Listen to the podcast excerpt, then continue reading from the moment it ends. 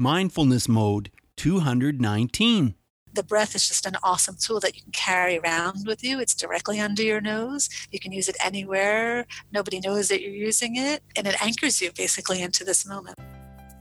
Reach new heights of calm, focus, and happiness right here on Mindfulness Mode with me, your host and mindfulness life coach, Bruce Langford. Last time, Mindful Tribe, we had a guest on who's very, very funny, but he also has a, a, serious side and a tremendous amount of knowledge and insight. His name is JP Sears. He is well known on YouTube and on online because of his viral videos, but there's so much more to him. And you'll find that out if you go back and listen to the last interview, number 218 he was funny, but he was also serious as he talked about how humor can play a huge role in bullying. Well, today, Mindful Tribe, my guest starts her day with peace and alignment before her four children even wake up. And I said to her, I said, How do you do everything? How do you do your work as a speaker and as a writer and all the work you do and still, you know, you're a mother? And we talked. It was really excellent. I think that you'll enjoy this this interview with Shira Taylor Gura. So thanks for joining Mindful Tribe and if you're new here, thanks for joining as well. So sit back, relax and enjoy this interview with Shira. Okay, Mindful Tribe, let's get started. I'm excited today. I have Shira Taylor Gura on the line. So Shira, how are you? I'm doing great. Thanks. That's good. And I always ask my guests, are you in mindfulness mode today, Shira? So give me one second. yes, I am right now. Ah, that's good. We sometimes do need a second or two to get into mindfulness mode. That's for sure. I'm going to read a little bio about you, Shira. Shira Taylor Gura is an expert at helping people get unstuck. She's a well being coach and author of the book called Getting Unstuck. And she believes fear and desire are huge factors causing people to feel stuck.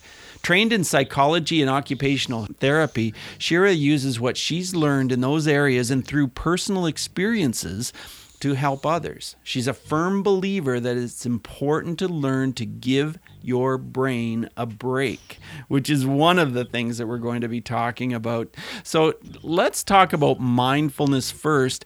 Tell us what's your definition of mindfulness, Shira? So to me, mindfulness is a purposeful redirection of your attention to being with what is in the moment without any sense of judgment and with a sense of curiosity. Curiosity and with no sense of judgment. I really like that. So, now digging into the whole area of being stuck, what does it truly mean to be stuck? Let's start there. Okay, so being stuck basically means having a story in your mind, and that story is composed of thoughts and emotions. And being stuck in that story basically means you're attached to it. It means you can't really have a full glimpse of reality.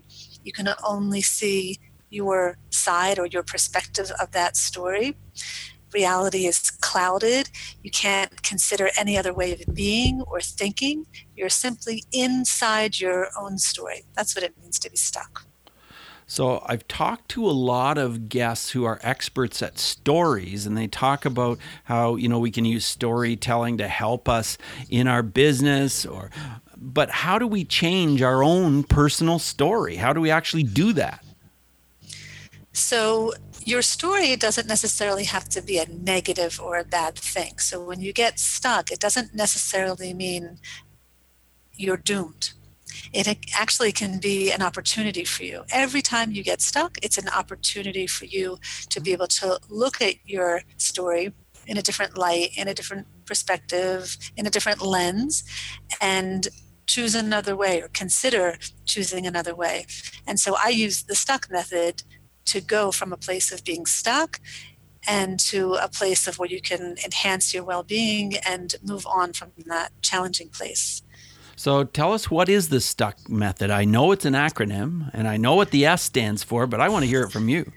Okay, so well, I do workshops workshops on this, so I really could talk an hour and a half just on the method, but I'll give you the kind of like the Cliff Notes version of it. So it is an acronym. It's a self-help technique, and it's easy to remember, and it's very effective. So it stands for S T U C K. And basically, even before you can do this method, there's actually a couple of prerequisites. So if you're stuck in a situation, if you're stuck on anger with someone, or you're stuck on frustration, or you're stuck on disappointment, or you're stuck on anxiety, whatever, all of any emotion that you might be stuck on, before you can actually process through this method and get yourself to a place of being unstuck, the first thing you actually need to do is admit that you are stuck. Mm-hmm. Because most of the time, when we get stuck on something, we actually point the finger at somebody else and we say, they're causing me to feel this way. But in order to get unstuck, you need to take responsibility and say, I'm responsible for how I'm choosing to react in this situation. And if I want to get unstuck, then I'm the one who's responsible to choose how I'm going to be. So that's important that's super important. You'll never get unstuck if you're constantly pointing the finger at somebody else. No, for sure. Then, that makes perfect sense. Yeah. And then the other prerequisite is that you actually have to have a you actually have to want to get unstuck. Right. Which which sounds kind of like obvious, but when you think about it, if you're in a really challenging situation, if you're angry, if you're in a fight with somebody, in that moment you might not want to get unstuck because being stuck might serve you. It might right. feel good to be angry in that moment. You might just be like, leave me alone. I just want to be angry. So if you don't have that desire to kind of get out of that place, you're also never going to get unstuck. So that's really important. Those are the two prerequisites, even before you even think about going through this method. Okay. If you admit that you're stuck and if you are saying, I want to get unstuck, then you can start the process. So S T U C K, S stands for stop. And we can go, I can go as deep into the method as you want, but I'll just say the um, the letters briefly and then you can sure. ask me questions.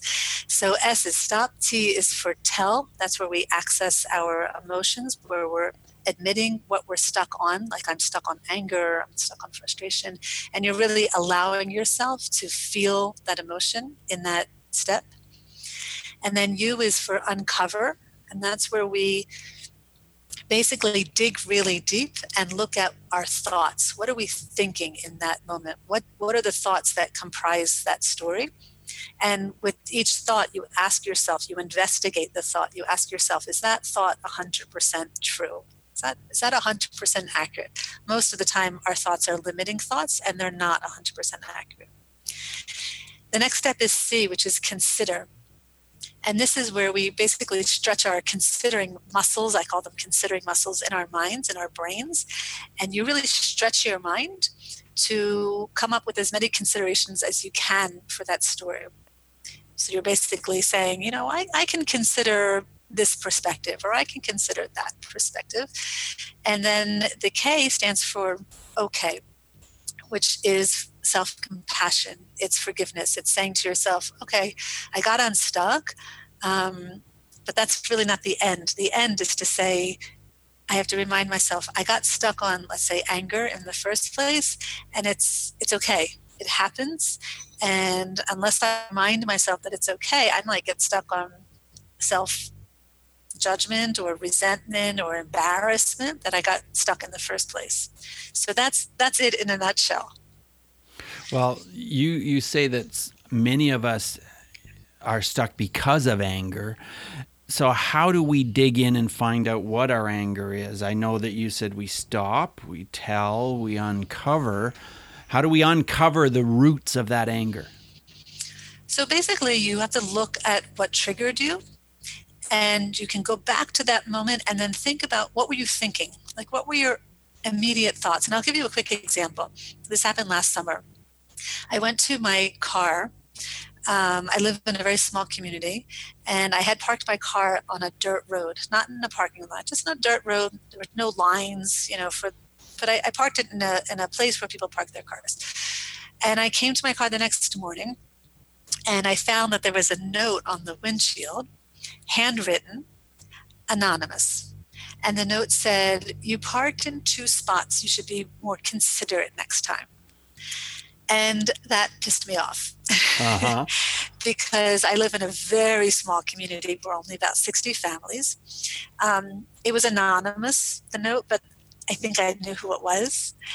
And of course, I didn't park in two spots. It was impossible to park in two spots on a dirt road. And I have a very tiny car, and I'm a very considerate person. And I was like, ah, oh, like who would do this, right? Mm-hmm. I got I got stuck in that moment on anger. And so what I did was I S, I took a stop. I closed my eyes. I took a breath. I turned inwards. T, I told myself what I was stuck on, which which emotion, which was anger. So the U, which is what you're asking about, is what was I thinking?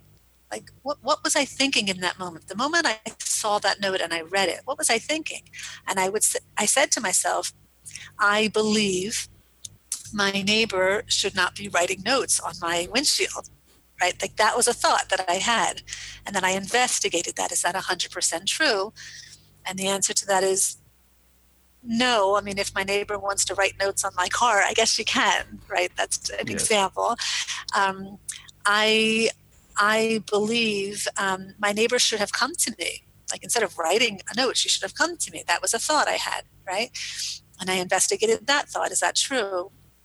Not necessarily. Maybe she was in a rush. Maybe she doesn't feel comfortable talking to people. Maybe she has social issue problems, right? So I kind of like, what was I thinking? The moment that I was, I read that note, what thoughts were coming to my mind?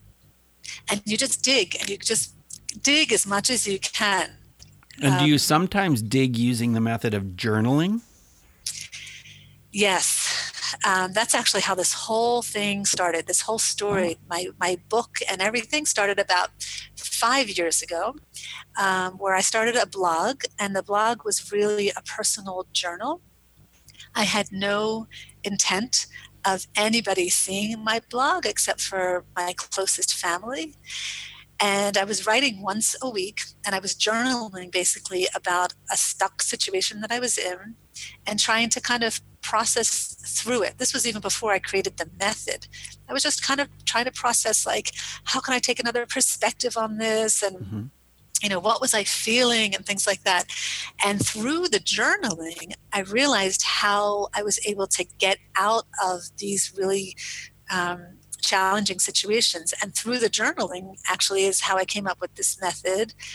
And then I grew an audience by chance and and then it turned into a book. So absolutely, I encourage my clients. I encourage so many people to um, to write why it's so important because when you take the thoughts that are in your head and you take them out and you put them on paper or you put them on a screen on a computer screen you really have that chance to to look at your thoughts in a kind of um, in a different way, kind of like in an unbiased way. And you can really investigate it and you can really be curious about it. Like, was I thinking that?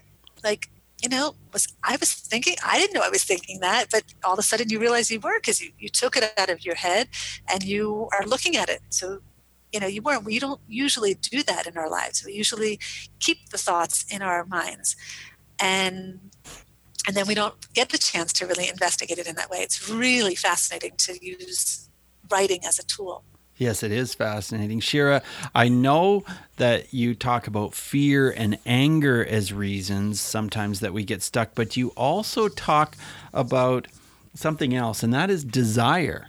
You talk about how desire can cause us to get stuck, and that one doesn't, you know, I'm not as clear on how that is a way to get stuck. Can you explain that to Mindful Tribe? Yes. So, desire is a huge one I'll give you a simple example that probably everyone can relate to. Mm-hmm. So, um, let's say you're going out to dinner and to a, a nice restaurant. You had your meal. You, you're listening to your body. Your body says you're full, you're satisfied. Maybe you even have some um, food left on your plate. The waiter takes it away. You know you're satisfied. And then the waiter comes back and says, Would you like some dessert? Right? But your body says, I, I'm satisfied. I don't want any more. But you're looking at the dessert tray and you get stuck on desire to have just a piece of that cheesecake, let's say, okay? So, okay, so then you bring it out, and that's not a problem. You know, we can have a piece of cheesecake, and the cheesecake comes, and you put it down, and you say, I'm just going to have a piece of it. And you take a bite, and it's delicious. And the next thing you know, you finish the cake, right? You finish the slice that was on your plate. And yet, so why was that stuck? There's no reason I'm, I'm all for eating anything. I'm, I'm not a, um, a mindful eater, but I don't limit myself to what I eat but at the same time, again, when you're stuck, you asked me in the beginning, what is it? How do I define being stuck? It means reality is a little clouded. So, reality in that situation was you're satisfied. Your body is satisfied. It's giving you a signal to stop eating. You just had a meal, and yet you're eating more right? You're eating more because you're stuck on desire. You're thinking right. that whatever that thing is, in this case it's food, is going to bring you happiness. And yet, of course, it doesn't bring you happiness. If anything, it's going to make you feel unhappy or maybe sick or not happy with your body when you're feeling overfull. Well, there's one thing I noticed in talking with you, Shira, and that is that you seem happy. You seem relaxed. You have this demeanor about you that you just seem completely calm and relaxed. And I wonder, does that have anything to do with your morning routine? Because I know you have one. Can you share that with us? Sure. So my morning routine typically includes yoga. I'm also a yoga instructor, so I practice some yoga on my own. I have four kids, so my goal uh, ever since my first child was born is to wake up before my children wake up. So I don't start my day with chaos, but I start it with peace and alignment so that I'm not starting my day with however they wake up and whatever moods they're in, right. but I'm really taking control of how my morning is going to start. So I do try to do some yoga before they wake up. And I also have a meditation practice. I, ha- I set my alarm on my phone. I have several different minutes. It's either one minute if I have no time, it's three minutes, or five minutes, 12 minutes, 20 minutes, or 30 minutes, depending how much time I have. Um, I, I, I just turn the clock on and I practice my the style of meditation that I do, which is a mindfulness practice. Basically, I'm using the breath to anchor myself in the present moment, noticing where my mind, my attention travels to, because uh, it always does. It's always traveling to the future, to the past. And then the moment I noticed that it traveled somewhere, I gently guide the attention back again to the breath. And it's like a, just a constant um, kind of circular practice of like keep bringing the mind back, keep bringing your attention back, keep bringing your attention back. So that's basically my morning routine until the kids wake up and then of course you know make the lunches make breakfast. Yeah then then everything changes i'm sure. Yeah.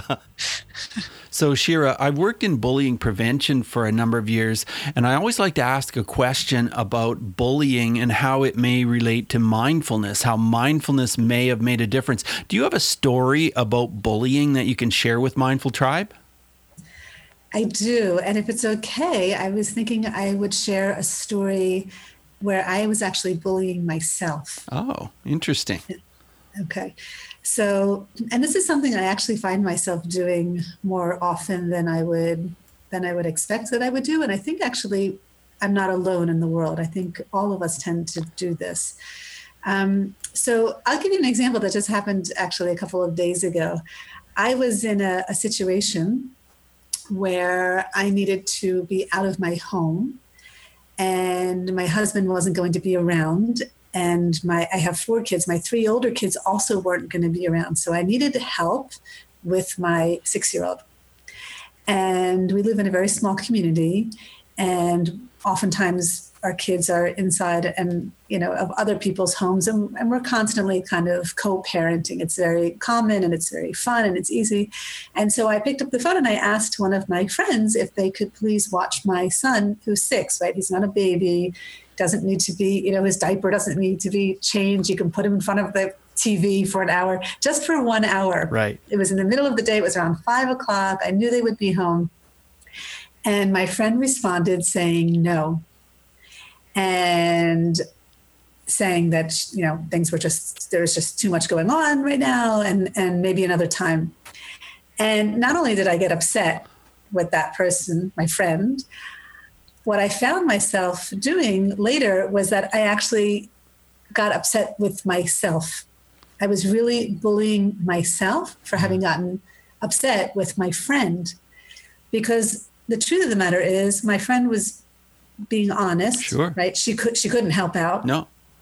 My friend is a terrific and support. She's a wonderful person. And I know that if she could have, she would have done it in a second. Of course. And yet here I was thinking that she's this terrible person and how could she do this? And I'm better than her.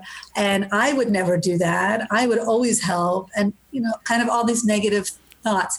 And basically, I, I really found myself bullying myself, saying, I mean, it took me a while to get to that place to say, wait a minute, Shira, what are you doing? Why are you acting like that? Why are you, why are you being like that? You know, why are you, why are you putting your, like one of your really good friends down?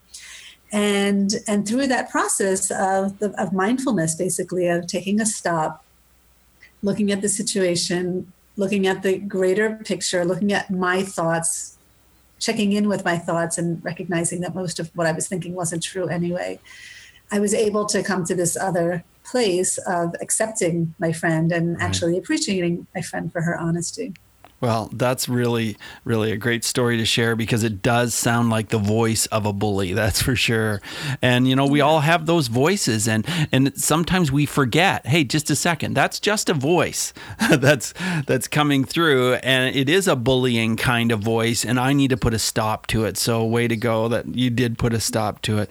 That's mm-hmm. excellent. Mm-hmm. Thanks for sharing that. Yeah. yeah, Shira, my next questions are uh, just five quick answer questions. The first one is this who is one person who has influenced your mindfulness?